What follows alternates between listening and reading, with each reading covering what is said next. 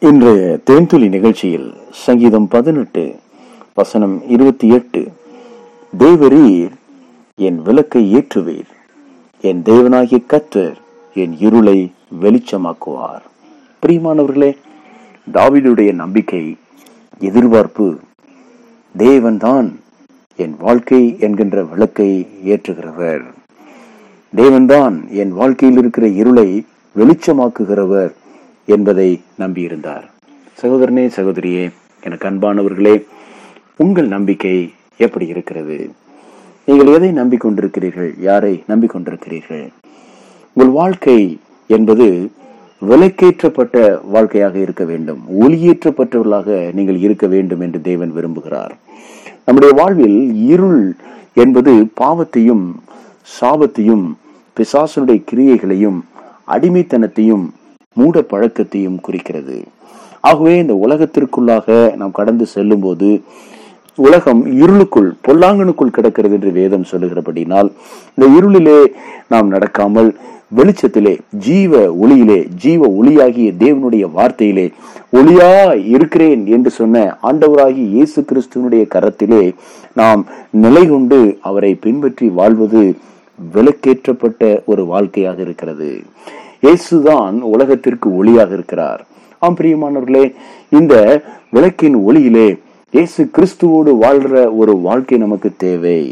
அதைத்தான் இந்த காலை வேளையிலே கர்த்தர் நம்மோடு பேசிக் கொண்டிருக்கிறார். நீங்கள் ஒளியேற்றப்பட்டவர்களாக இருக்கிறீர்கள் என்று நான் விசுவாசிக்கிறேன். சகோதரனே நீங்கள் இயேசு கிறிஸ்துவோடு வாழ்ந்து கொண்டிருக்கிறீர்களா? விளக்கேற்றப்பட்டவர்களா இருக்கிறீர்களா?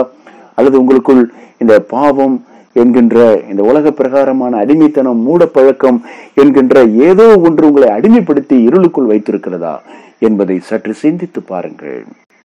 நாம் அடிமையாக வாழ்வதற்காக அழைக்கப்படவில்லை.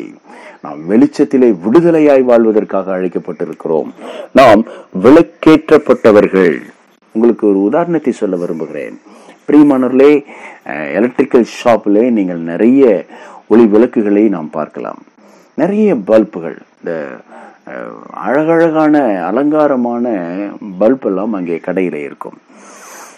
எல்லா விளக்குகளும் எரிகிறதா என்றால் எல்லாம் புதுசா ப்ராடக்ட் எல்லாம் தயார் பண்ணி அங்க அடுக்கி வைத்திருப்பார்கள். அப்படி அடுக்கி வைத்திருக்கிற விளக்குகளால் பயனுண்டா என்றால் அது ஒளி ஏற்றப்பட்டால் தான் பயனுண்டு அது கரண்ட்ல இணைத்து ஹோல்டர்ல மாட்டினாதான் அந்த பல்ப் எரியும்.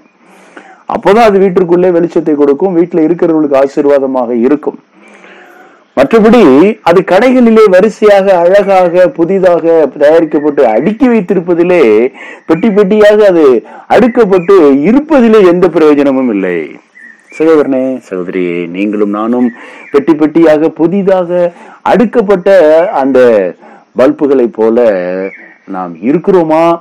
அல்லது ஹோல்டர்ல மாட்டி எலக்ட்ரிசிட்டியோட கனெக்ட் பண்ணி பிரகாசமாக ஒளி கொடுக்கக்கூடிய அந்த பல்ப் அந்த விளக்கை போல நாம் இருக்கிறோமா?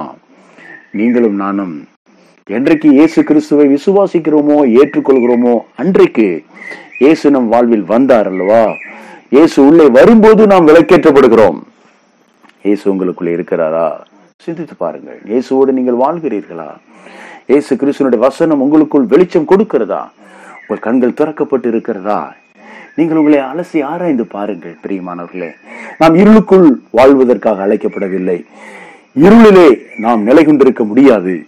இருளானது அந்தகாரமும் பயங்கரமும் நிறைந்த நரகத்தை நோக்கி செல்கிற ஒரு பாதை. இயேசுவின் நாமத்தில் நாம் நம்மை தாழ்த்துவோம் ஒப்பு கொடுப்போம் கர்த்தாவே என்னை ரட்சியும் என்னை விடுதலையாக்கும் என் பாவங்களை மன்னியும் என்னை ஒளியேற்றும் என்று சொல்லி நாம் கேட்போம். என் வாழ்க்கைக்கு நீர் தேவை என்று சொல்லி நாம் கேட்போம். கத்ரா இயேசுவே உம்மோடு நான் வாழ விரும்புகிறேன் என்று சொல்லி நாம் சொல்லுவோம். செபிப்போமா? பரிசுத்த பிதாவே எங்கள் வாழ்க்கைக்கு நீர் தேவையாக இருக்கிறீர். உடைய ஆணி பாய்ந்த கரத்தில் எங்களை ஒப்பு கொடுக்கிறோம் கத்தருடைய பலத்த கரம் எங்களை நடத்துவதாக எங்களை ஆசீர்வதிப்பதாக கத்தராகி இயேசுவே கேட்டுக்கொண்டிருக்கிற ஒவ்வொருடைய வாழ்விலும் நீர் ஒளியேற்றி ரட்சிப்பினால் அலங்கரிப்பீராக. மன மகிழ்ச்சியினாலும் சமாதானத்தினாலும் நிம்மதியினாலும் அபிஷேகத்தினாலும் நீர் அவர்களை நிரப்ப வேண்டும் என்று ஆசீர்வதிக்க வேண்டும் என்று அவருடைய வீட்டுக்குள் இருக்கிற சகல இருளும் அந்தகாரமும் நீங்கி ஒரு புதிய ஜீவ ஒளியை பெற்றவர்களாக மன மகிழ்ச்சியும் தெய்வீக ஆறுதலும் பெற்றவர்களாக வாழ வேண்டும் என்று ஆண்டவராகி இயேசுவின் நாமத்தில் ஆசீர்வதித்து ஜெபிக்கிறோம். நல்ல பிதாவே ஆமேன் ஆமேன்.